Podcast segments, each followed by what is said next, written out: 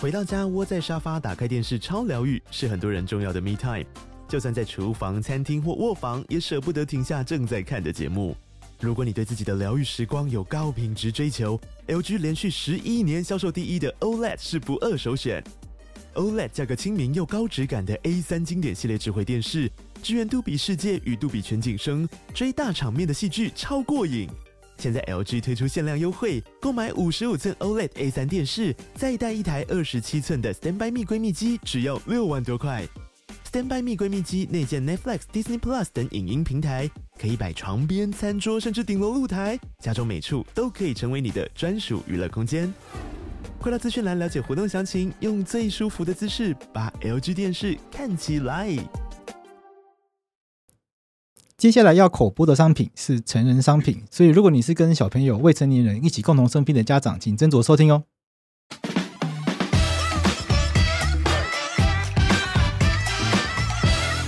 哎，洛伊，你觉得什么样的人算是厉害？我跟你讲一个字，酒。持久的意思吗？哎，没错，干嘛又要聊色啊？不是聊色，是先讲认真的啊啊。我们用运动来讲，棒球跟篮球，他们的这个运动员的平均职业生涯都很短，可能是有四年六年，所以那些念得出来名字的球员，其实都是非常强的人。例如彭正明，中职最强的打者之一，打了十九年，十九年够久了吧？那就是强。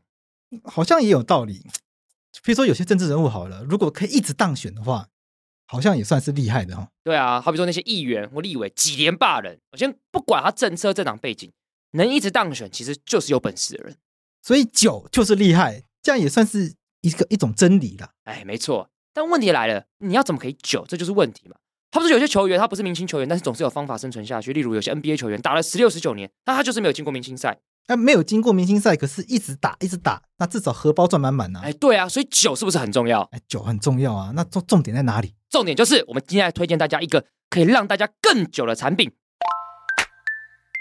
——DPN G 九超延时男性敏感训练器。 G 九训练器使用高频微电流技术，提供男性使用者自主调控性敏感程度。简单来说，透过高微频电流技术来让你的阴茎在性爱时可以增强持久度。 G 九训练器就是可以针对阴茎的训练器，它分成 Level One、Level Two 跟 Level Three，可以依照自身的需求来调整，让更强的电流来训练自己。 G 九训练器可以挑选固定时间当做日常训练器使用，或者依照自己的需求来进行训练都可以。建议单次使用时间三十到四十五秒，不要连续使用超过两次以上，不然你可能真的会太久。哎，洛伊，你不是自己有使用过吗？哎要不要分享一下你的经验呢、哎，这是真的有使用过，哎，认真跟观众分享一下，真的会有电流的感觉，一阵一阵的，但不会痛，是那种感觉是很有很有趣的，就是你的阴茎也会一直抖一抖这样。那我在使用的时候就有注意到，你要在勃起的状况底下，其实才会有感，哎，所以你一定要先让自己兴奋，才能来训练哦。听众朋友，如果你跟洛伊一样有不够久的问题，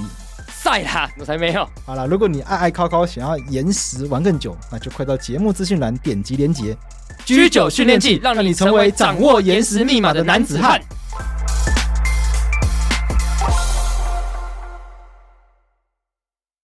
我是桂智，你现在收听的是法科电台。好啊，刘瑞新节目开的如何？节目哎开就就就那样子啊，我觉得新节目很很难呐、啊我觉得哎、我还没办法收听呢、我昨天在 Google Podcast，我昨天开车的时候本来嗯想要开一起来听，这个昨天因为结果我是收不到，因为我是科技白痴，所以昨天才麻烦桂枝帮我把它都弄好这样子。昨天应该要可以了吧？吧？我不知道，你帮你哦真现在的，我昨天在 Google Podcast 没收到，帮你现在我现在看一下现，好，不然我现在来我是看一要下搜寻，因为我昨天在 Google Podcast 搜搜搜洛邑都会跳出那个嗯法克电台，或者你去台通。哦，我来看一下。应哎、奇怪，理论上应该要有啦。那你跟大家再介绍一下你的新节目吧，来吧。好，呃，我的新节目叫络绎不绝，那络绎不绝本身就是聊一些就是可能议题以外的东西啦，一些一些其他东西的分享，好，大概是这样。这怎么这么尴尬感的、啊？这样这样害羞哎、突然突然有点 该讲不，会是聊什么感情生活这种分歧突吧？然间讲自己都有点害羞，没有讲一些不一样的事情啊，不是会跟大家聊聊指法嘛，来鼓舞一些就是没头发的人，我们一起往前进之类的，类似像这样子的议题，我们就是 OK 对议题，我们还是放在法白跟大家聊，然后我们那边聊一些比较软的东西，对。就是软聊性你的个人的生，对个人的生活。在个个人的生活出发嘛，那当然你们跟法白其他伙伴也都会就是成为话题当中这样子。 OK OK，就是，那你跟法白签约当艺人了吗？这个还没，还没，哎，对，补一下约啦。他跟我也还没有签约呢。对啊， 我都还我补一我下跟哎杨都贵补志一，下我我跟跟呃你讲，哎我他跟们这个现在我们都他是 现在声势锐不可挡，你看他一冲就在排行榜前面。我们平常在节目上说，大家平常要签约什么，对就我们平常私底下这些我都跟杨贵志对啊约，我们发放了不知道多久了，还没有签。 懒得我说怕这他些。被什么华纳挖角了，干 哇，那欸我跟你讲，华纳如果真来的话，我们签什么约都没屁用了。哎、我们至少要可以享有卖掉他的权利啊！ 好啦，哎、刘若乙，嘿，如果你被相信音乐挖角，不是啊，也我不错。我怎么会被相信约挖角？哎，我也不，不你知刚你刚开始的他 rap 们搞唱不蛮好好的啊想要把那个经营触角到那，podcast 个来网络啊，广播这，对啊，相信 podcast，我这傻小啦，没有没有没可能没可你能，长得也像蛮像黄轩的啊。没有黄。我们之前法白不是办娱乐法工作坊吗？对，嗯黄轩老板有来啊，对啊哦那也没也没把我挖角啊，还显然没这个料嘛。一来觉得不值得啊挖啊我，我最常分享这个故事，就是易智言之前不是在西门六号出口看了桂纶镁一眼，就嗯决定要把他挖来演戏嘛，对不对？嗯然后在这个西门某个地方看到那个陈柏霖，然后他也觉得他很不错，然后嗯是易智言吗易？智言。张孝全也是啊张，孝全是在那个忠孝敦化的地下街，是地下街地吗？下街对我记得很清楚，因为我亲我亲自问他本人的嘛。嗯，然后易智言他那时候跟我吃个下午茶，因为那时候帮他做其他事情，这样子帮他找人，我们聊了四五个小时，聊得很开心呢。他也没有找我去演、啊，连客串都没有找过 你。对啊，哎、魏仁美一演他就可以决定了，我跟他聊五个小时，他也没找我去 演啊，这可见什么？我不是这块料。 我本来想说，哎、跟易智言找讲完，他应该找我去演戏对啊，至少客串客串。哎，就没没有。但是他有一次也问我啦，他说洛伊要来玩吗？但我很凶哦，他说我不要。 玩什么？呃，他玩什去么啊客串一些角色，是不他是？他有一次是那是开玩笑的，那不是认真。哦，好了，如果有机会的话，可以去体验看看，感觉蛮有趣的。对，但是我只是觉得，呃，显然不是这块料。杨贵那杨贵志，你讲讲你最近的生活好了。我们我跟婷宜之前在这个 podcast 有做一个新的单元叫法白实验室嘛，然后最近大家发现这个单元有先暂时停下来，是因为我们现在在专心的在做另外一项新的一个产品，那这个产品是文字型的，在我们的固定在 IG 跟脸书跟网站上面，所以如果在听我们的听众朋友还没有 follow 我们法律法律八号的脸书、IG 跟网站的，大家可以拿起手机 follow 一下，因为我们现在固定每天都会在我们的 IG 还有脸书上面发布一则新闻，我们会选一则当天的时事，然后用这个时事介绍法律知识给大家。然后这个时事基本上都会选一些，正是一些我们觉得当下还蛮重要的。譬如说，最近有一个很火红的议题，就是火火，挺挺火的，挺火的挺火的。当红炸子鸡， 好不好？呃，然后譬如说，像我们最近做了一个比较小的专题，就是在讨论外衣间的议题。哎，对，像比如说外衣间的，难应怪留言说你是仓粉，该应该不会吧？对啊，应该不会吧？因为外衣间这个议题，我我后来讨论的方向应该还蛮明显，就是我蛮不支持把，我蛮蛮不支持把这个重罪加进去的，就是对对对，我还蛮不支持这个方向。那我我我插播一下，我讲个不客气一点，嗯那大家也是靠背啦。啊、干，你把外衣间的议题讲做的这么仔细，大家也要看吗？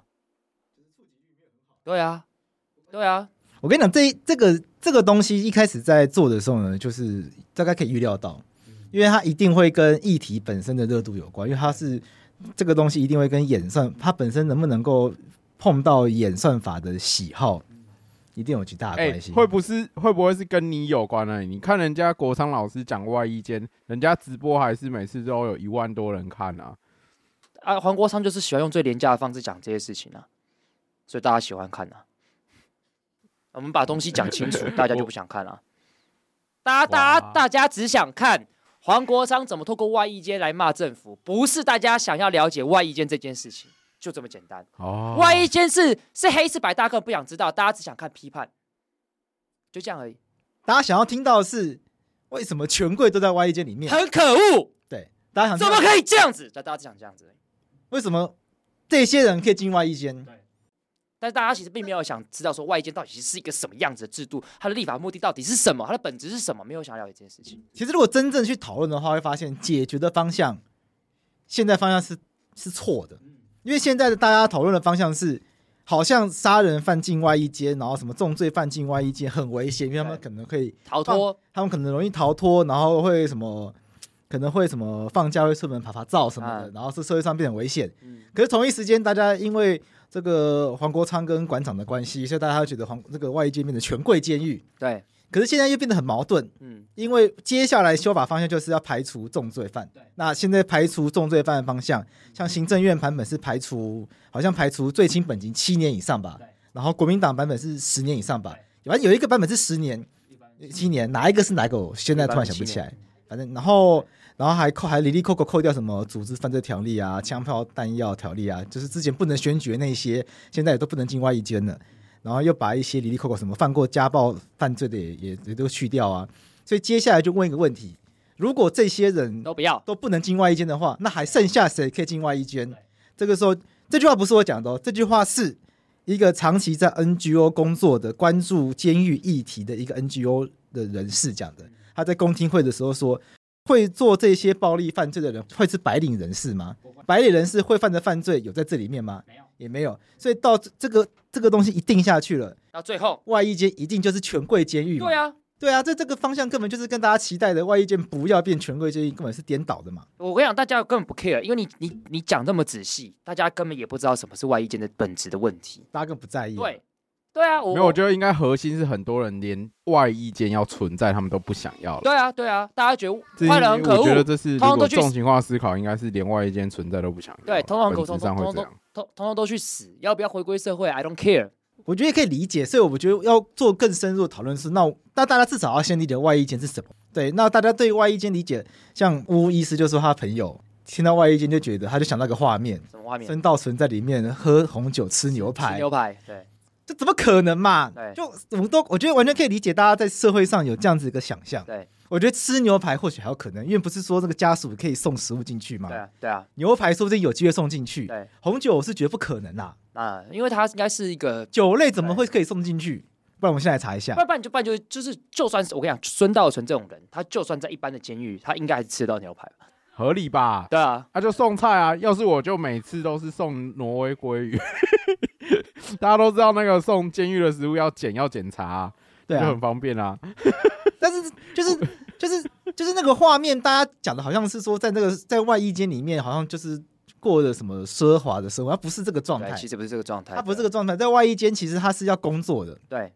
而且外外签本质上还是被关，他是被关啊，他是被关第一个，他本质上是被关，监狱跟外衣间的本质都还是坐牢，对只是外衣间它是它是管理的密度比较低的。希望他可以透过管理比较密度比较低，甚至跟家人见面，可以有尽量让他有回归社会的可能性。我那时候在看那个资料的时候，我我今天是看这资料才发现，哦，原来在监狱里面是要工作的。对，他是早上八点起床，然后可能洗澡吃吃早餐到九点，然后就要到工厂上班，然后十二点啊，有一些有一些监狱很奇怪，他是怎么中午十二点吃完饭，然后就去洗澡，啊，就是他们那他们是固定中午10下午一点洗澡，洗完澡然后可能睡半小时午觉，然后下午就继续上班，然后上完班之后可能有个放风时间，然后就回然后就回把把你把你关回去，然后关回去就自由活动时间，然后就睡觉，一整天就礼拜一到礼拜五就这样，然后六日。然后六日就是在房间里面，然后没有就是自由时间这样子，其实就是就是过这样子无聊的日期，就是日子就是这样过过过过过到被放出来为止。那外衣间就是一样的模式，只是改成在外衣间。那你的工作可能从工厂改成去农地里面种菜，嗯，改成去民间公司合作的工厂去做工，或者是到什么鹿野那边卖咖啡，啊，大概是这样子。可，但可是这个这个生活的这个模式基本上还还是一样的啊，不会变得说你到外衣间之后，你就在你就可以在社房里面喝咖啡、对啊喝喝红酒、吃牛排。基本上里面不不会有酒啦，有酒这件事情，我觉得不可能啦。酒是不可能的啦。那个讲到酒，你们可以去查一个新闻，就是有那个我记得有那个监狱的受刑人啊，就他们太想喝了，嗯，他们就在里面自己酿。对，这个那我你知道他记们怎么酿吗？他们我记得他们就是因为反正你要酿酒就是要发酵嘛，用然后还有口水谷物。对，他们餐点会有水果跟淀粉类的东西，他们用把这些东西混在一起酿。哦是一个感生活智慧生王活，之为王，用果醋哦。对啊，用成果用水果发酵，跟你对啊，跟你超聪明。跟你们家的产业，可是水果要变成酒，哦，好厉害哦！我以为是那个你的名字里面那个口嚼酒有没有？这样嚼一嚼，然后好悲哦。我觉得大家对监狱有这种想象，是因为有些关过的人出来绘声绘影讲很多。因为我小时候很喜欢看一些那种大家知道以前有一个竹联帮的人叫什么陈其礼吗？我知道，就对江江岸岸，对对对对，然后以前陈其礼他们都会在节节目上讲他们当就是坐牢的时候，就是吃饭啊、喝酒啊，过得很爽的事情。对我觉得来自于大家威权时代的想象啊，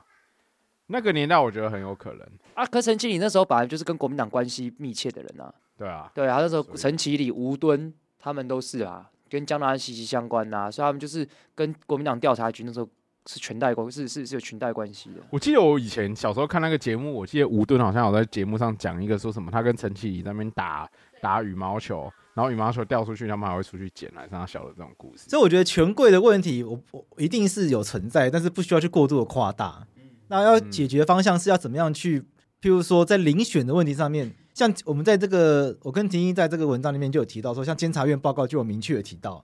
遴选确实是有问题的。我们觉我觉得这个有问题的地方，我们一定要注意到。就我们就有明确的提到，譬如说有一个有一个魏姓的收容人，他在某一次有一个魏姓因为诈欺的收容人，然后他判刑大概四年几个月。 嗯其实就是魏应聪啦，因为这个从日期跟姓名都都比对，然后加上新闻资我料就，想说，绝对我比刚还还想补说跟食品有关系的啊，吗，其实就是他，因为这做一个点油的我们后来在新闻报道里面，我们就直接写出来，因为经过一些资料比对，就应该就是他，其实就蛮明确的。他在这个监察院报道，他在监察院的调查报告里面呢，监察院就直接点点出说，他在那一次遴选里面，他分数是比较低的，就是有分数比他高的人被刷掉，然后却选他，然后法法务部没有办法给合理的解释。嗯，权贵哦，对，所以你要说这个样子的一个遴选制度，让大家觉得没有在挑权贵，当然大家会觉得不可不合理啊。对啊，对啊可，是你要说魏英冲进去吃吃牛排喝红酒，用这种就是绘声绘影，然后用这种没有依据的，那你拿监察院调查报告出来骂，我觉得很有依据。那对黄国昌老师是拿那个什么蔡其昌的一个公文，他不是蔡其昌不是拿发公文说要帮一个法官官说吗？我觉得对如果是对这样的话，我觉得还算有道理。但如果是拿一些没有道理的东西去那边乱骂，我觉得就这样讨论是完全没有帮助的。没错，那我觉得骂归骂，那我觉得既然大家愿意在这个情况下愿意关注的话，那我就希望大家可以多花一点力气去了解啦。对，那个在阿法白的 IG 有这个外衣间贴文，有分第一集跟第二集，可以去分享一下，就可以去看一下对。本来还要写第三集，但最近比较没有时间。我以为是这个触及率太低，又不想没有没有，写。第三集是要写其他国家的制度，嗯，对，可以跟我们还可以跟其他国家比较一下。好，好，那换我嘛。我最近一样是育儿生涯。我们录音的今天，其实台南放台风假，台北没有，听说台南很久没有放台东假，超久的啊，超久的。打从我回台南之后就没有放过，这样就已经很久，这样已经快快两年多了。对听啊说都赖清德害的吧？不予置评，哎呦，我看我看网络上写，好像两千多天没有放台东假，我我不知道。千多天这样超久的、欸，诶，是是没没有吧？两千多天太夸张了吧？我不知道这件事情，我没有去确认，但我两看千到多天六年呢、欸怎么可能？台台北我很确定，台北上一次放放台风假是二零一九年的十月一号左右，有也是很久九了、啊零一九九九三零欸九三零。不是因为这几年没有台风来啊，对因所为以蔡英文发威，所以我记得这四年来，确实就是蔡英文第二任开始到现在还是没有台风。 你知道为什么到这底次是蔡英文还是郑明典啊？对大啊，家全力分清楚啦。蔡英文啦？因为他这次确诊啊了，但是郑明典最近，但是郑明典最近卸任啊，嗯，所以我觉得应该郑明典有关系我觉得是蔡英文，因为他这次确认，但是他轻症啊。啊、所以就是嗯所以威力减弱，所以就是台风圈扫到，嗯，如果他重症的话，整个就飞进来了。可是蔡英可文是蔡英文第一任的时候还是有台风啊，所以我觉得应该是郑明典的关系你觉得正面点比较强比较强。对，啊？ OK，那你们台北有风雨吗？嗯，小雨哦，一开始是忽大忽小，就瞬间非常大，然后一下子就停，然后又突然非常大又停。台南目前还好，我觉得家家里面的风雨比较大，家里面有一些那个小朋友在有，些孩童，孩童有一群孩童一，群孩 童。跟着小朋哦友第一次跟小朋友一起放台风假，心情如何？心情哦，哎、可是因对为啊我跟太太还是轮流工作，所以就是轮流去加班，那就都有一个人要独立照顾，对啊，那你所觉得以我你目前还没有独特的心情，我只有刚刚上班回来要抱我儿子，我儿子没有要给我抱，QQ 那那我问你一件事 情，就是你觉得你生小孩之后，你的快乐感有爆棚吗？快乐感爆棚哦，责任感爆棚吧？快乐感才跟快因为因为古癌是说他快乐感爆棚，有这么夸张？因为可是古古玩应该是本来就是工作就是工作很繁忙的人，我升之前工作还没有这么繁忙，升之后工作好像也比较蛮繁忙。那个快乐感哦，因为我一直都觉得自己还蛮快乐的、啊，就生小孩之前就快乐啊，生之后应该是多一个幸福感，嗯，好，多一个幸福感，多一个就是每天早上起床，然后我儿子起床的时候会对着我笑，哦，那个真的超幸福的，啊，对对对，这嗯就是他我会想就听是的嘴，巴裂开这样下去，哇，好开心。懂懂懂可。是如果他当他就是刷完牙，不把牙刷放下，然后帮他换换那个尿布，尿布他不想再穿尿布，然后带他出去，他下了下了车之后不想再回到气座，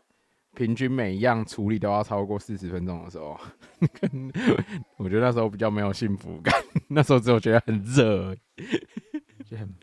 在干嘛？哎、我我我我这周一就是带小朋友去上课，然后上完课之后，然后他就是不上车。我已经在附近的公园逛了一圈之后，他还是不上车，不上，他已经不上车到就是我去上课的那个老师都已经把他们上课地方关完，然后带着他的小孩要回家，然后经过我的车说：“哎、你怎么还在这里？” 我就跟这我真的疯掉。那那那你儿子最近这个络绎病的状况还好吗？什么哎是络还好绎病比啊？较就是看着窗外哭的状况。他说他他说他他说他有一次他说他小朋友就是就在外外外面就看着窗外，然后就突然就靠近他的时候，发现他就是深情的呃很凝视的看着窗外，然后表情很犹豫，然后在哭。他说这完全是对刘若英的行为，就就是刘若刘刘若英小小时候大概就是这样的行为。他说就掉了说他两行泪。他说他小孩子就是有络绎病，合理啦，因为都双鱼座 嘛。对啊，我最近我觉得他终究可会长成那个样子，就是长成一直讲话，因为他最近就会很搞哎、一直讲，一直讲，一直讲，一直讲。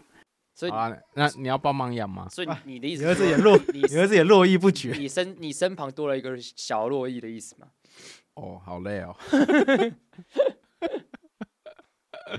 好啦，差不多可以来回留言了。好，好了，进入到这一次的这个留言部分，有一位网友，他的名字他就叫五五分号五毛的意思吗？五分毛号仔，我也不知道。啊，但人家是很搞认不好是真。五角啊，好了，五角他没可能关系，是那个嘻哈的听众啊，可能就是谁喜欢听西岸的流行音 乐啊。因为不太清楚这是想表达什么，那就是五，有位就叫五的这个网友，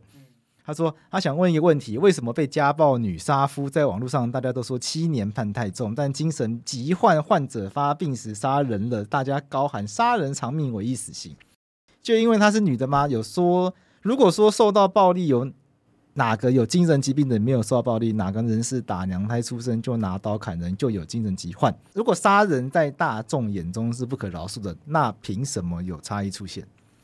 嗯，我先回答大会不会有人打从娘胎就出生拿刀砍人就有精神疾患？诶、有些是精神疾患确实有可能是生理的因素影响的话，那他真的有可能是打从娘胎。嗯，对，虽然这个我觉得不是他主要的问题啦。我觉得有一个部分就是他说七年判太重，我觉得是因为对比过往曾经类似家暴犯罪的加害者，就是家暴的被家暴的女生杀夫的这种情况，过往曾经有判到两年多的啦。我觉得是因为这个原因。那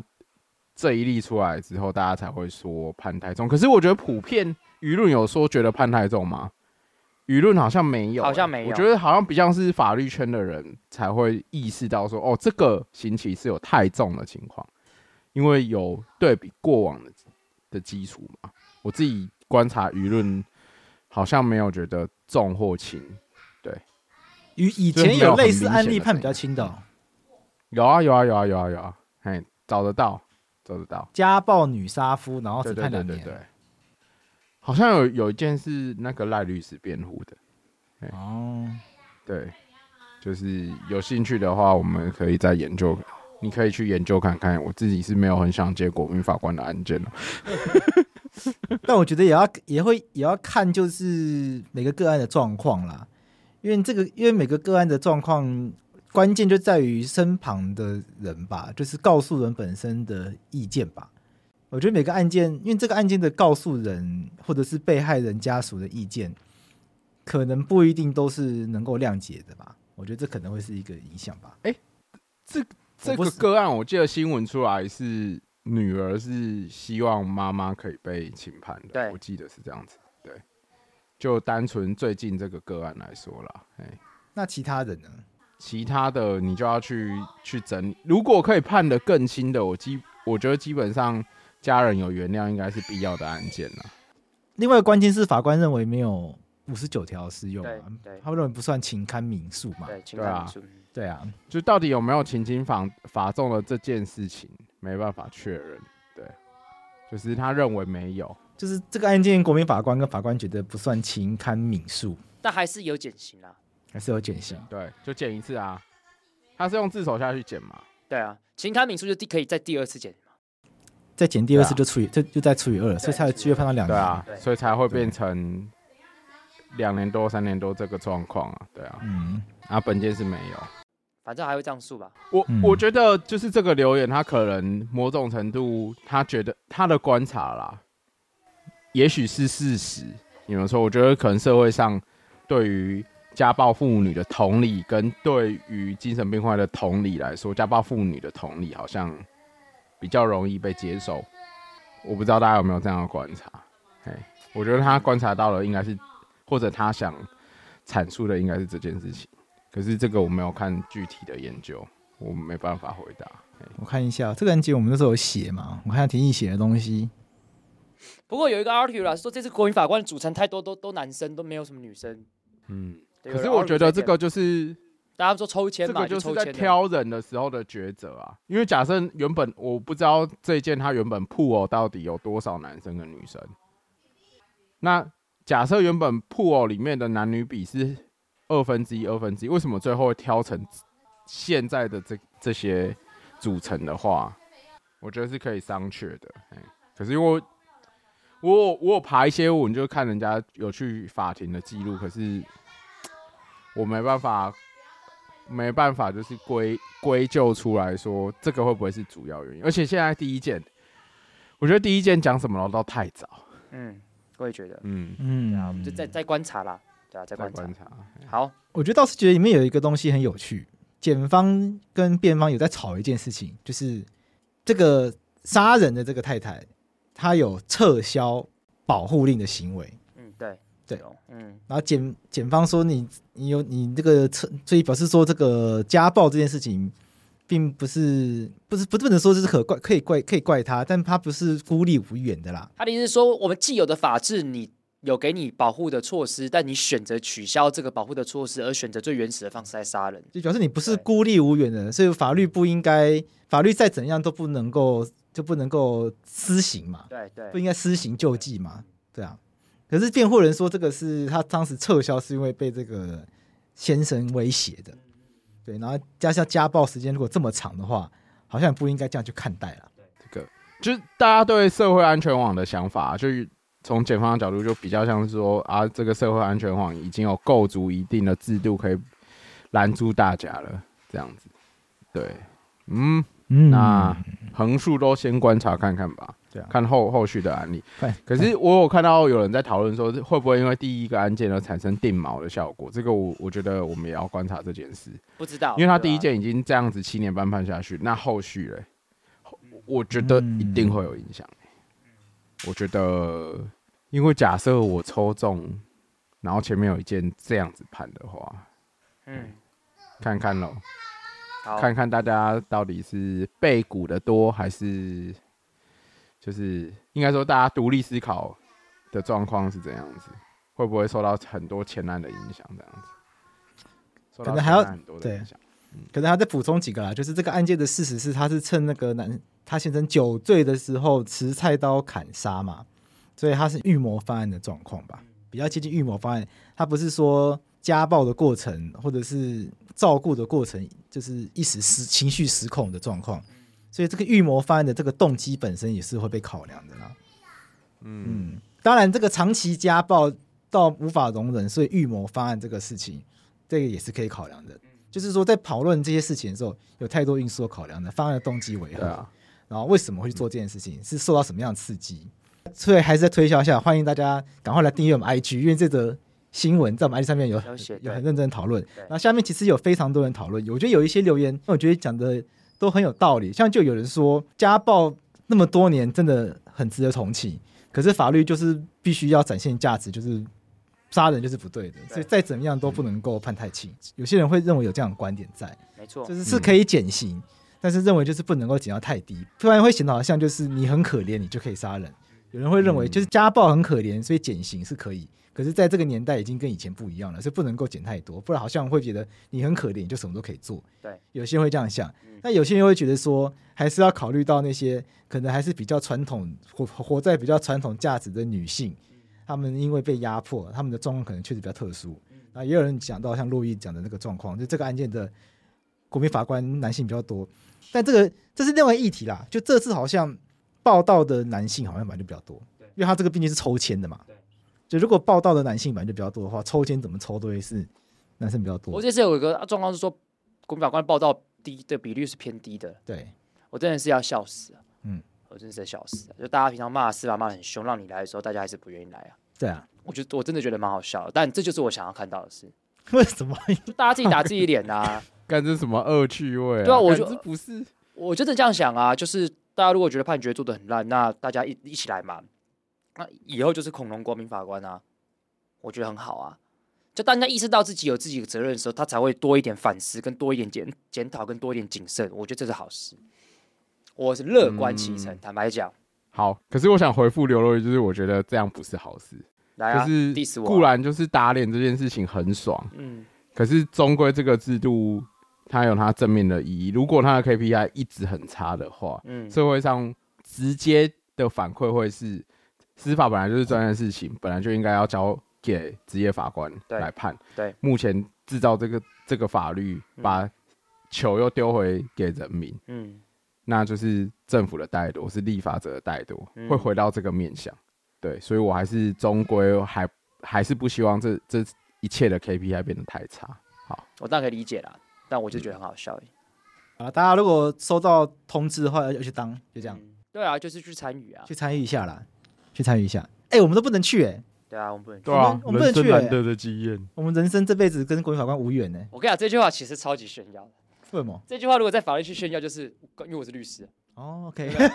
对啊，因为考不上律师的人，他就是有可能要去啊哦。我没有这个意思啦，告腰啊 所以，我都很谨慎使用这句 话。烦呢、 我没有这个，我现在是在跟大家讲，我没有这个意思，不是不准扭曲我。好，我要往下，好，来，有一位叫 Wen Xu 的网友赞助了我们三九九元，大家没有，他就留个赞而已，谢谢啊他。谢谢，谢谢温旭。然后有一位叫 AZ 的，这是疫苗吗？对对，A 他打 A Z，他打 AZ，哎、我是打 AZ 的，他赞助五百二十元。 哎、这个虽然讲 A Z，现在还有什么疫苗都忘掉了。然后那天看到蔡英文确诊的时候，我想说哇，高高端果然没有用。 现在在讲这些梗都不会有人在意，以前都不能讲。 我们有那个啊，哎、郭董赞助的是什么啊？莫德莫德纳哎不是吧，莫德纳是美国给的啦，莫德纳是美国的吗辉？瑞？辉瑞才是辉瑞美吗国的吧？莫德纳是美国的啦。对 A Z 是英国的吧？好，A Z 是英国的。好了，对这不重要了。他这个重点是 A Z 说很爱悠悠对于两岸监督条例的见解，希望能将悠悠的说法跟若雨的反驳剪成 YouTube 精华，或是分享在 Facebook 上。很想大力分享给更多人知道。我也觉得法白 Pocket 很多精彩片段都可以剪成精华上传，吸引更多人加入法白听众。希望加速破除一堆反制法盲言论，也附上小小斗内继续支持法白。好啦，感谢，感谢真的是非常谢感谢，谢他很凶哎、 对啊，好，不过他他感他支持我们的论点跟反驳，谢谢。谢谢。这就是一对啊个讨论的过程啊。哎、其实我后来有重听，我们那天反正就是在讲监督条例，反正我就觉得不定才是 OK 的。然后刘若英觉得终归要定嘛。对啊，我后来仔细想想，我除了就是支持不定的论点以外，我觉得我后来反思，我最讨厌的就是嗯我好像有一次有跟杨贵是聊录完节目在聊天的时候聊到，就是其实我讨厌的是那种连连看连错的人。那个意思就是说，所以具体一点，比如说你今天反中，嗯那反中你连你不可能去连到制定监督条例这件事情，因为你反中连到制定监督条例，必然会造成加速。嗯，对，那可是你今天是觉得法治要健全，你的主张一一直是法治要健全，嗯，与跟中国有一定的交往下，如果有法治当做补充的话，当做护门砖的话，嗯，那可以跟中国交往的话，如果你的论点是这样子的话，那你必然会连到说要制定两岸监督条例。嗯那第三个是假设你的论点就一直都是说，那就是要逐条审议，嗯那你的论点当然也会连到说，哦，那要有一个监督条例。嗯你的论点是程序要公开透明的话，那你就会连到反黑箱，嗯，就是是你采什么论点，你会得出不同的结果。可是你不能说，哦，我反中，可是我要制定监督条例，或者是说，我认为只要反黑箱就好，所以应该加速制定监督条例。就是这样子的连连看，如果论点跟结论不一样的话，好像是我最讨厌的样子。论理会矛盾呢、嗯对啊，嗯嗯，就是根本没有搞清楚自己在想什么嘛，就东抓一点西抓一点，嗯会有这种奇怪的状况出现，就会跟那个又想要又不喜欢权贵监狱，可是又要排除重罪犯是一样的道理吗？对，一样道理，一样道理。 啊，现在不就这样吗我？的看法就只有那个而已哦。我的看法就只有 觉得，不管凯道上的人人是多是少，都是重要的意见。妈的，讲这种屁话， 啊有没有那那个赖讲清干德好话像是这样回复的啊、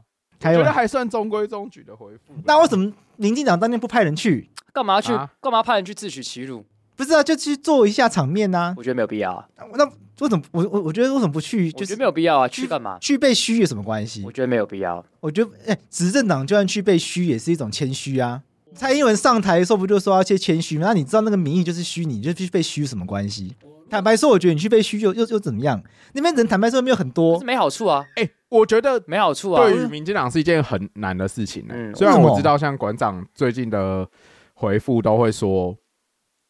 呃，就是各党都有人来，你民进党就算不是赖清德来，派一个人来也是合理的嘛。嗯嗯对可啊是，事实上，那个后续的政治效应会变成说，那你派谁去，派怎样层级的人去，嗯，才是合理，才是不合理。嗯那对，再来就是要被你派去的人愿意去嘛，嗯这然后你是要用党的人去，行政官员去，民进党政府下面的官员去，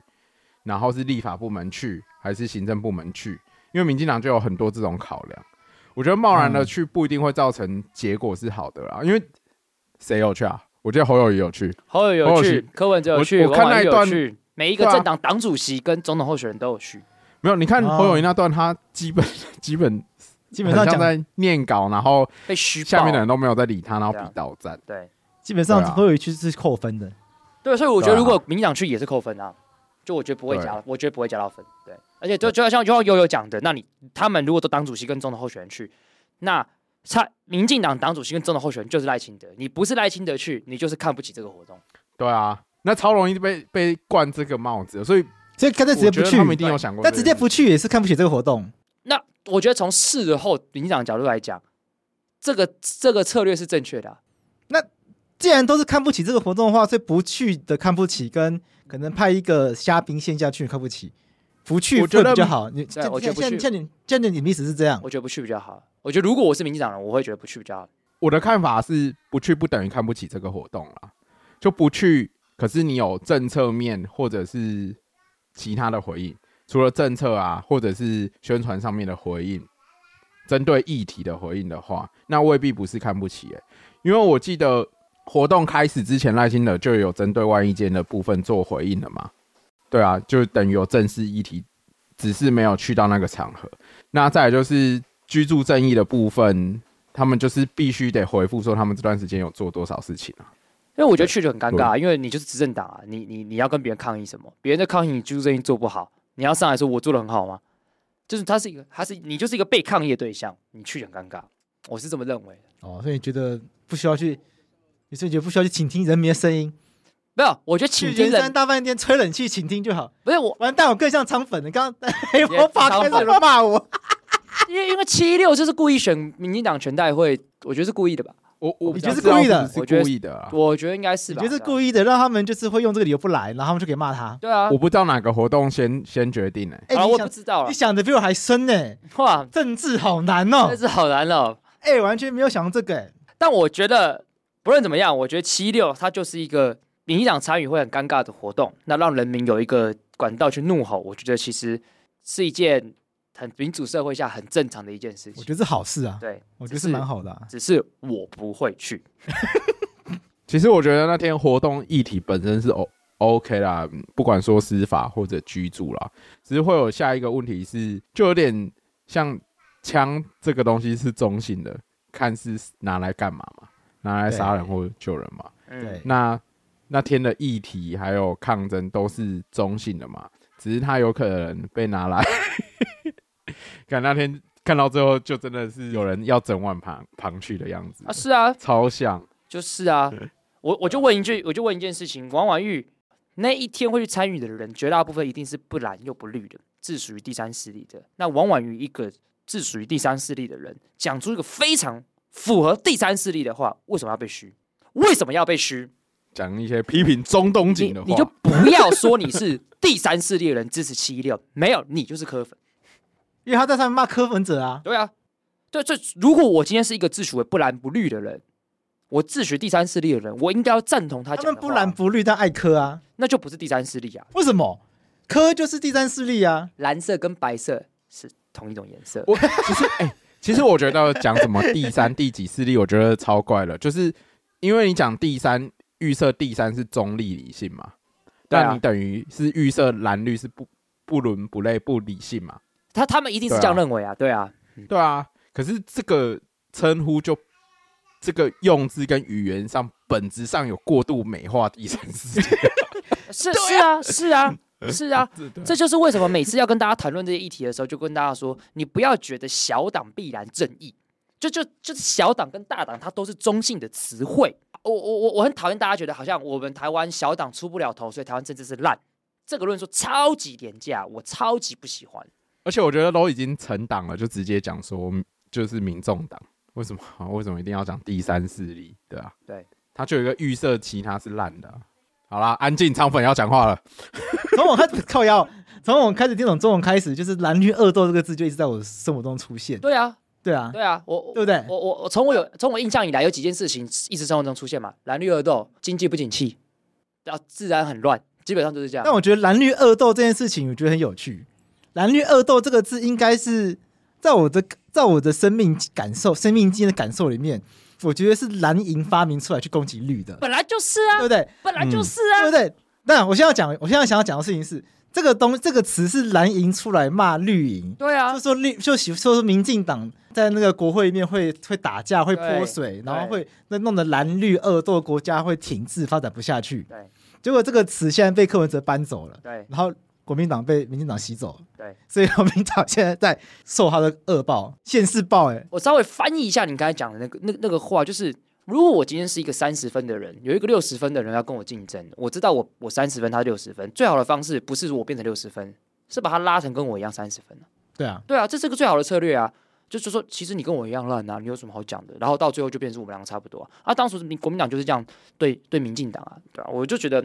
到底什么是恶斗？你要告诉我什么叫做恶斗？就大部分的立法院的法案，你都有去看过它是恶斗吗？还是大部我就问嘛，我们中华民国的立法院第九届通过第九届立法院，二零一六年到二零二零年，你们知道通过几个法案吗？你知道立了几个法案吗？六百多个，六百三十几个法案。平均一年我们要我们要通过一百多个法案，那这一百多个法案都是蓝绿恶斗吗？还是我们发现这这六百多个法案里面，其实大部分人是蓝绿是有共识的？不知道嘛？大家一定不知道嘛？你一定不知道立法院做了多少事情，每一个法案结果是怎么样嘛？那那你恶斗个屁！你这个恶斗就是妈就肤浅跟廉价的事情嘛？对啊，今年年初修的精神卫生法很好啊，它是所有政党一起共识做出来的、恶斗在哪里？那你愿意承认蓝也有好立委吗？我这边承认啊，哎呀，我愿意承认、啊，一定有一定有一些在一些议题，就是它是议题。最近他是说看议题，尤玉兰在交通议题上很努力，这我看得到，这我看得到嘛？对啊，所以就是你一定要是 case 去讲这些事情，所以打着口号跟大家说都是恶斗，我最好，这种人是最 bullshit。所以蓝绿恶斗这个词，我觉得就是台湾人被这东西惯坏了啦，嗯，就是大家已经习惯哦，反正蓝的就是这二十年一直骂绿的恶斗，对然后绿的就反击嘛，对就是换换换绿的时候蓝的恶斗，然后对大家习惯说你骂我我骂你，然后大家彼此都觉得彼此在恶斗，对最后形成的这个思维模式呢，让柯文哲占到便宜，对嗯爽到柯文哲，应该说这个词会简化思考了。对，对啊对啊，所以就现在养出一群人，就是啊，你看他们两个在恶斗，那我们去听柯文哲的，对那柯文哲说啊，你看他们两个恶斗，所以我们要，台湾的选择，对所以现在变这样，对，那为什么时就会知道什么时代力量占不到便宜？这个请问要请问住在违建上面的 黄国昌老师吗？ 哎，说到这个违建，有一些留言跑来骂我们好，我，们来回应一下，就有一个说是不是方向偏了啊？违建普通常态同意啊，问题是违建的住户有像黄国昌一样咆哮骂人，多烂自己多清高，真觉得自己没错，大声讲啊，像他平常咆哮别人那样，他干嘛不敢讲？还有一个很喜欢洛邑有出现的集数，但桂枝悠悠总是飘出浓浓的国昌迷妹味，那个字还打错。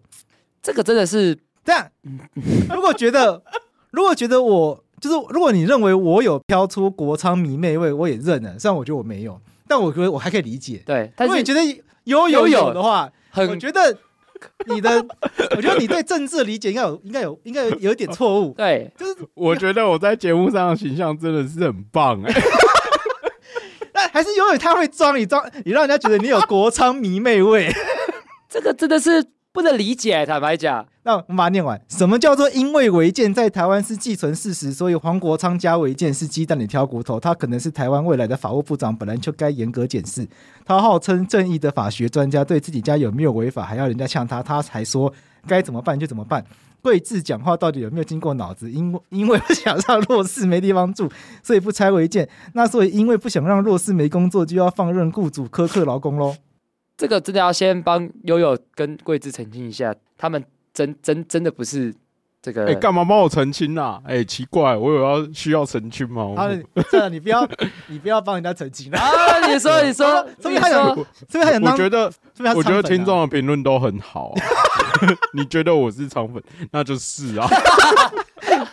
你要说一加一等于五，我也觉得你说是对的。 那你我跟你讲，你这种你你这种回应他妈才挑衅，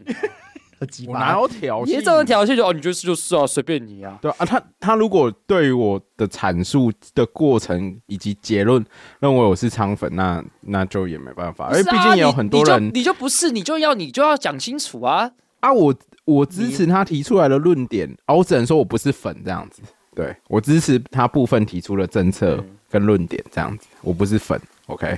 我是我儿子的粉，我不粉人的，不过我还是想要，我还是补充一下， 就我们不是说那集的意思，完全不是说黄国昌不需要检视或不值得严格检视。对，黄国昌绝对可以严格检视，因为他一直很严格检视别人嘛。对，我们那集跟我跟悠悠的意思是策略的问题，就是在这个当下去对黄国昌检视他的违建，不是个好的策略。嗯就这样子而已。那当然，这个东西哦是对可以很，我觉得是可以解释，也绝对会有人买单，但我们觉得买单的人不会很多而已。对那嗯这位听众你买单，我们觉得当然很好，因为违建是个很重要的问题。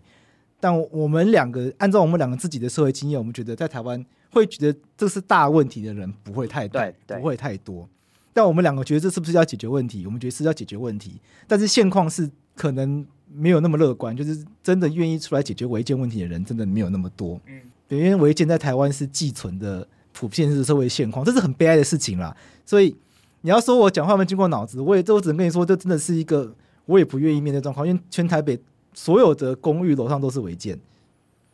对啊，是是那那哎、些、我很喜欢听众的评论呢，因为同时有人觉得我是肠粉，同时也有人觉得说变你我是律护律使者，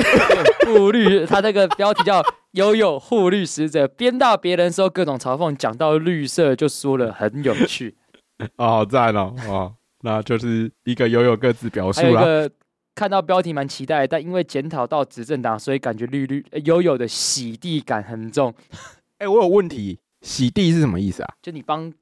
呃，因为护地航板护地板航很脏，所以洗地是把它弄干净，所以执政党做很多不好的事情，你帮他擦干净的意思。哦类似护。航的概念，嗯，谢谢谢谢大家的评论，我会继续维持这种让大家觉得我是仓粉跟护律使者的那 个形象的。耶、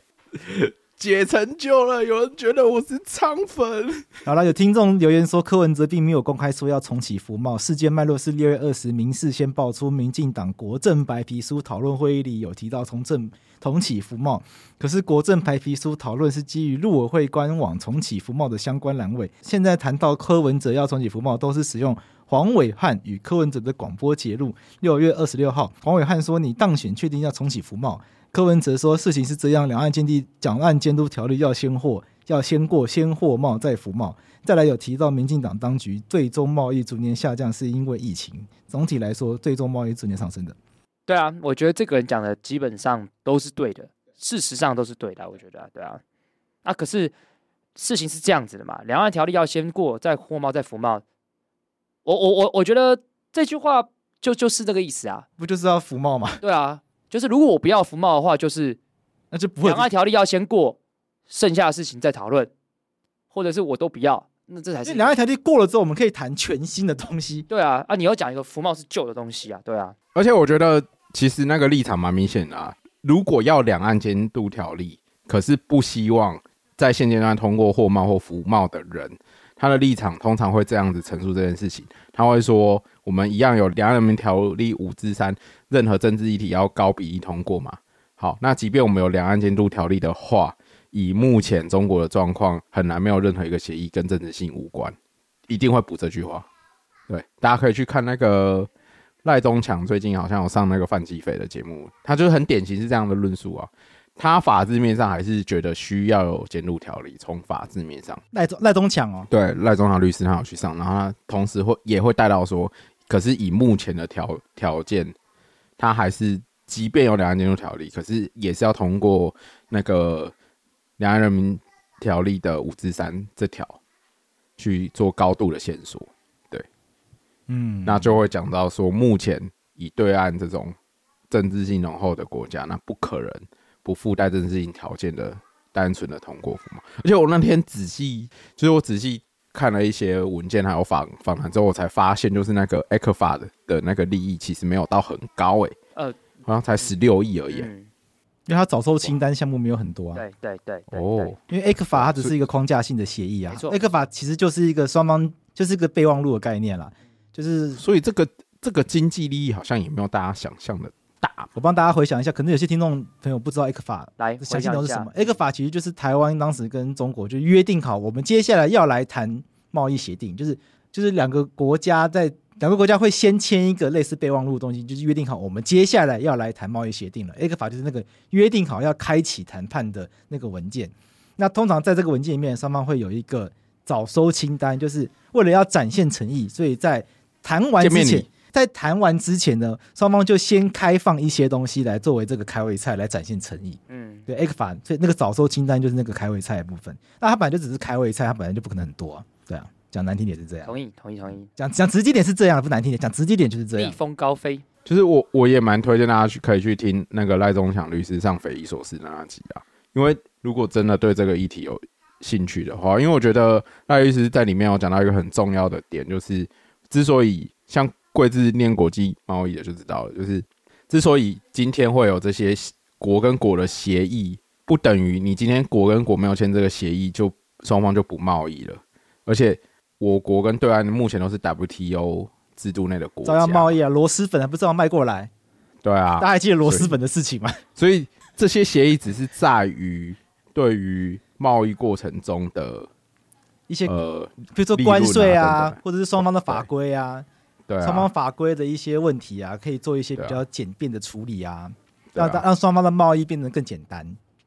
就所以只是一些蝇头小利嘛。可是这些蝇头小利的目标，它等于是双方这个协议等于是要在 WTO 框架的例外嘛。嗯那我记得赖律师在节目里面有讲到，你要作为 WTO 的例外是这两个国家有要朝共同市场迈进。其实我不能讲嗯那说蝇头小利啦，因为它就是因为有时候可以节省很多成本，但是这啊个节省成本的条件是要两个市场，就是两个国家市场会一体化。像现在李纯、范七斐，你看那几次访问赖中强律师嘛？嗯，范七斐还有访问几次讲李纯，他是访问李嗯纯老师。那李纯以前是支持福茂的啊、对嗯那他现在不支持啦。对，他就说，他说不是他错了，他现在很坚持不是他错了，嗯大概他说是是，他说是今非昔比，今非昔 比。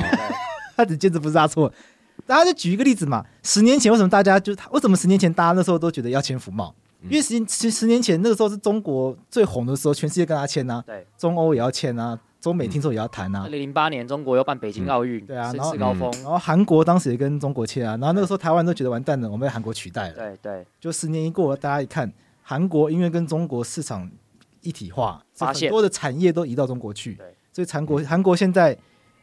有很大一部分的工作都被中国抢走，这个是确定的，因为韩国的贸易现在对中国是逆差的。嗯，换句话说，韩国很多的钱都被中国赚走，贸易逆差意思意思是韩国从中国赚来的钱比中国从韩国赚走的钱少。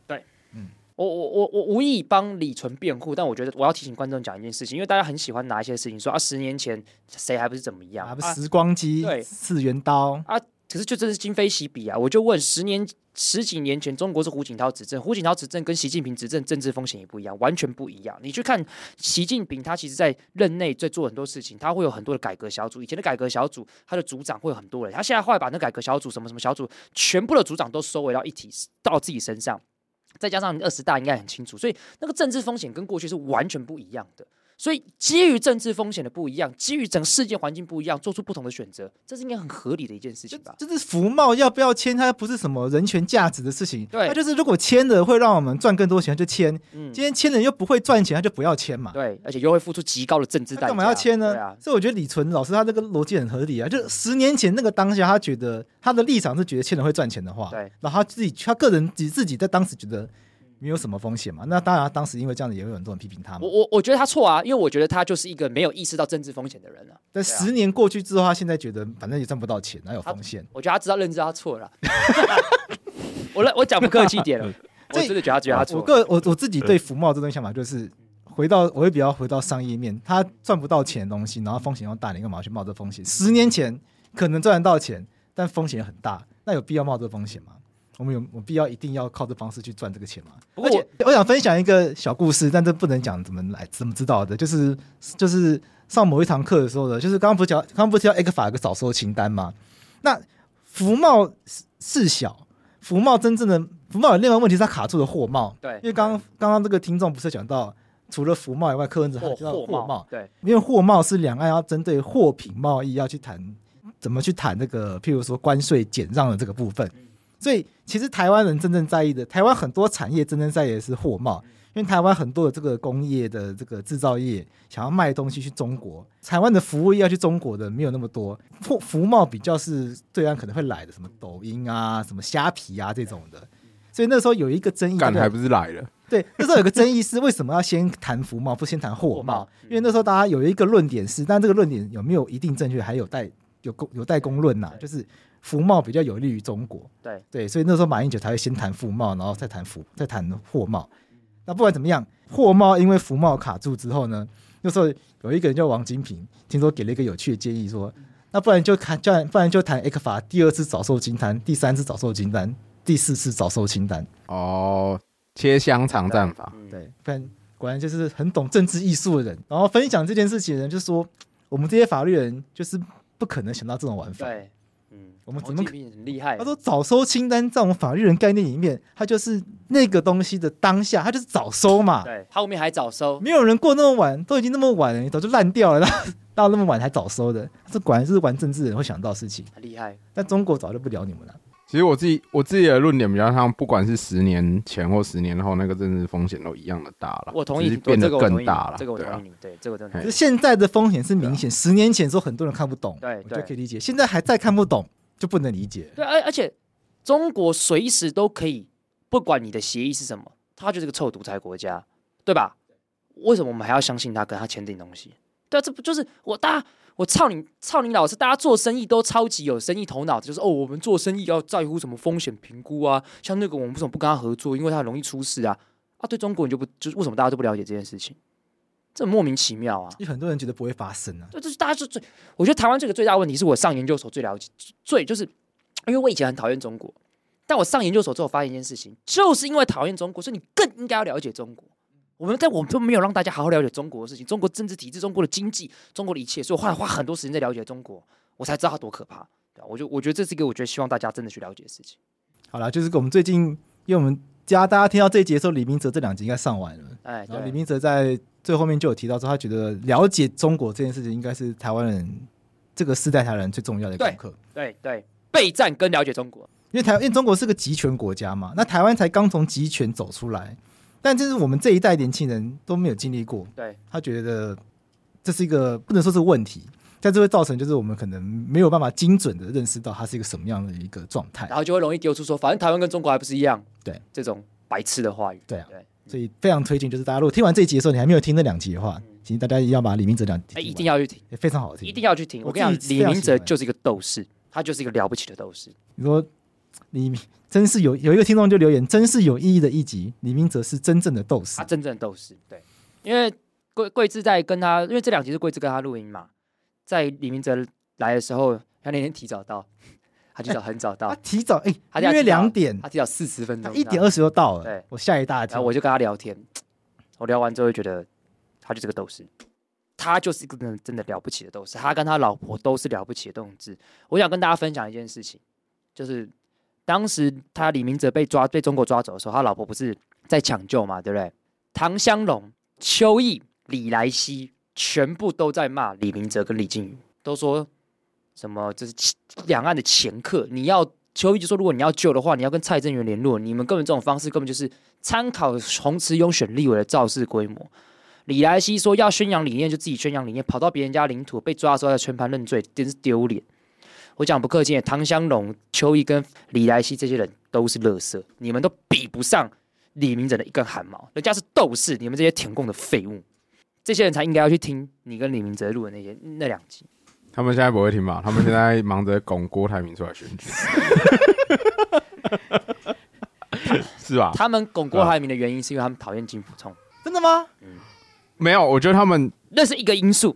我觉得他们本质上讨厌国民党内的本土势力。我跟你讲，金溥聪是国民党里面的亲美势力，我不确定金溥聪亲不亲美啊，可是啊我觉得我知道了。虽我然懂立你的场意不一思啊样，可是我本质上还蛮喜欢金溥聪的。哦，我觉得他是了不起的人。为什么他是很正我常坦白讲，我我就撇他的政治立场、意识形态，我完全不支持。嗯但他是一个很有风骨的人。怎么说？他那天去上那个蓝轩的节目，他就说国民党怎么可能蓝？这一直都是国民党不可能蓝白合，国民党是一个百年泱泱大党，我们就算要倒也是站着被打倒对，了不起。我非常了不起，对啊我觉得我非常欣赏这句话。我觉得他一直肃然起敬突，然起劲，他一直说我们就是要奋战到底，输就输，但我们要奋战到底。我们怎么可以在还没打之前，我们就跟别人先投降输一半那种感觉？没有这种事情。而且我觉得合几口烂啊，然后头脑不清楚的才会去跟人家合。像当年的那个，来，我要翻译啊当 年的二零一六年，蔡英文组什么台北大联盟？对啊，蔡英文连个然后拿自己他一直是蔡英文连金普聪都比不上，对啊，拿自自己筹码比较多，然后拿去你你你你给人家写喝亚郎哎，啊有一个就是没有资源的创业家来找你说，哎、投点钱，啊你怎么会把整个本都投给人家？没错，对，由此可见金溥聪脑袋清楚不了。太清楚。好，那我们今天这个结尾的重点应该是还是要回到李李明哲的部李分明哲，李明哲部分，对我我我我分享一下，我就有觉得李明哲那时候跟我讲的时候，我觉得很我觉得很感动一句话了，嗯就是他跟他老婆，尤其是他老婆所对他所做的一切，就是为了一件事情，他要让李明哲将来有一天回到台湾的时候，是得正大光明的抛头露面的回来，清清白白的回对来而。不是偷偷摸摸的。所以他做的一切事情，李明哲在在中国的时候，他自己也知道这些事情会让他关更久，但他愿意承受，因为他必须要清清白白的、光明正大地回来。我觉得这件事情很不容易耶，非常不容易耶。这个跟他老婆是要有一个绝佳的默契嗯耶。我我那天其实简单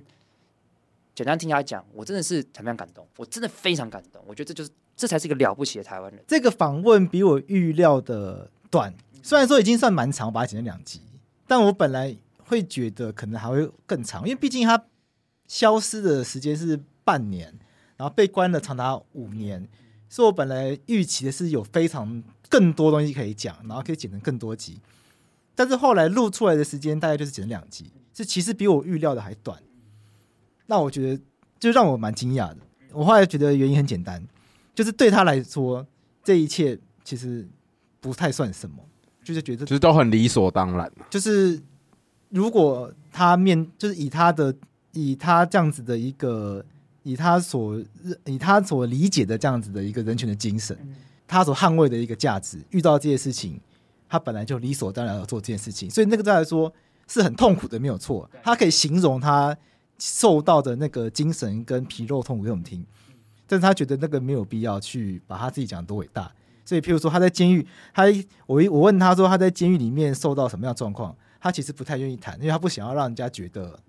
他好像是一个什么很伟大的烈士，在监狱里面被折磨、被酷刑什么的。所以他一开，所以他在访问一他在访问进入到他受刑的就五年那一段的时候，他就直接说：“哦、我不太想要谈他自己在监狱里面的个人的状况，除非这个状况可以代表监狱整体的人权很差的这个状况。”所以他不想要谈他个人，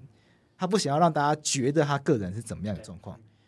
他甚至有提到，他觉得他个人所受到遭遇，可能跟其他的政治受难者比起来比起来，还算是比较比好较。好的，对。所以我觉得他这说让有，些中国的政治犯是真的很惨的，所以我觉得这个精神让人敬佩。我就觉得是很敬佩啊，对啊，对他来说，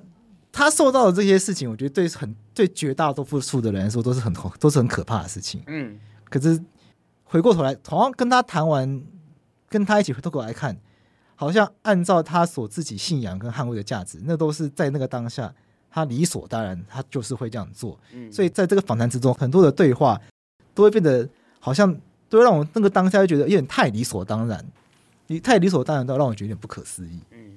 就你问那些问题，会觉得自己汗颜。对对啊啊，，对啊，对啊，像我问他说：“你在这个被关的时候，你有想过就是你有想要提早回来吗？”他就说：“你提早回来有什么意义吗？就从小监狱回到大监狱而已啊。”因为他说他从他说他提早回来，当然可以啊。就对啊当时李靖宇如果接受那个密使的条件的条话，件他要承认他做很多不好的事情对，，而且我觉得他也非常的，我觉得他也非常的公正嘛。他还说当时他绝对相信那个密使是可以帮到他的，他也我们也没有去攻击那位密使。但他说按照过去的理解啦，就是按照过去大家看到嘛，如果相接受这种交换的话，通常你也必须要配合一些安排嘛，比如你一定要承认你有做一些你其实根本没有做的事情，那他自己会蒙受一些污名，那他是不愿意的，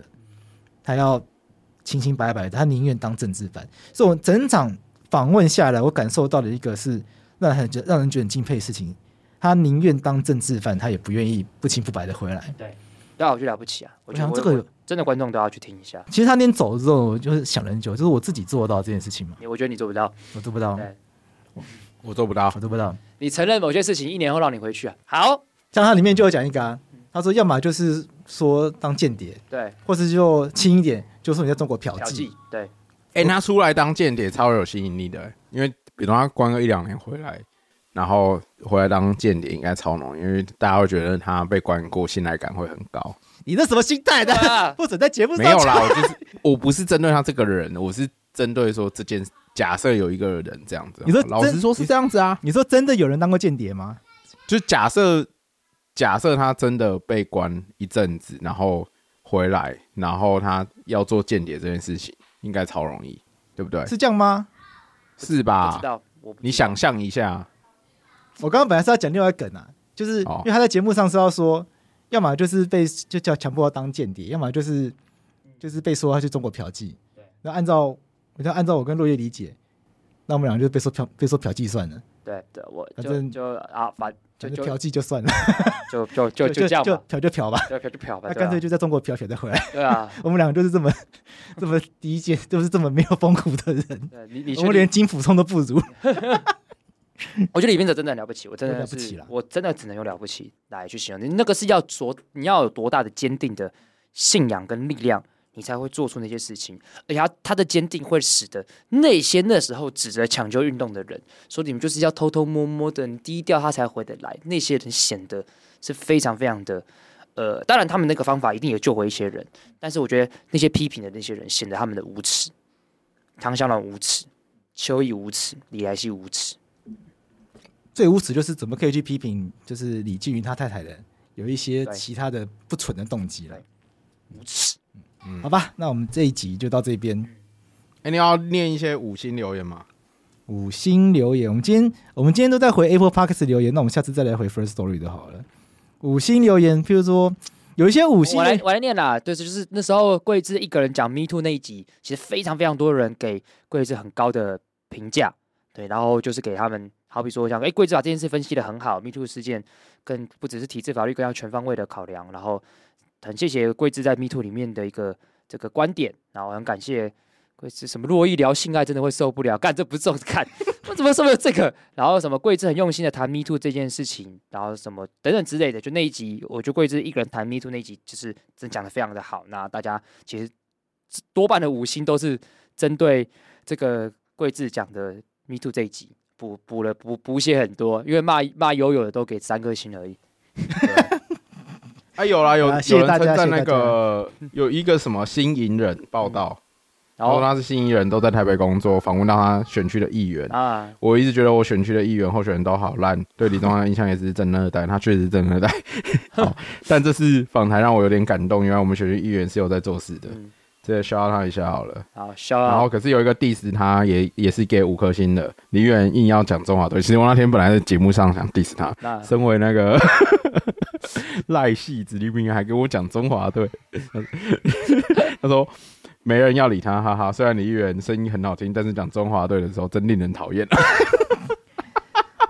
看，我喜欢这个听众，好好笑。然后最后最后想要跟大家讲，就是确实有某一集的某一个礼拜三的法科电台有消失十八分这种状况，那个应该是林嘉禾老师的那一集。对，那那一集确实我们也不知道原因什么，因为那个档案本身没有问题，但那一次可能是系统的状况，然后那个我们已经排除了，所以想要重听的大家可以再重再再去重听一次。嗯，就是那个消失的十八分钟限制住居了吧，我也不知道，就是真的就是不知道为什么不见的。呃，呃，对，因为但其实好，他其实应该它因为档案是完全没有大问家题的，不影响阅读啦，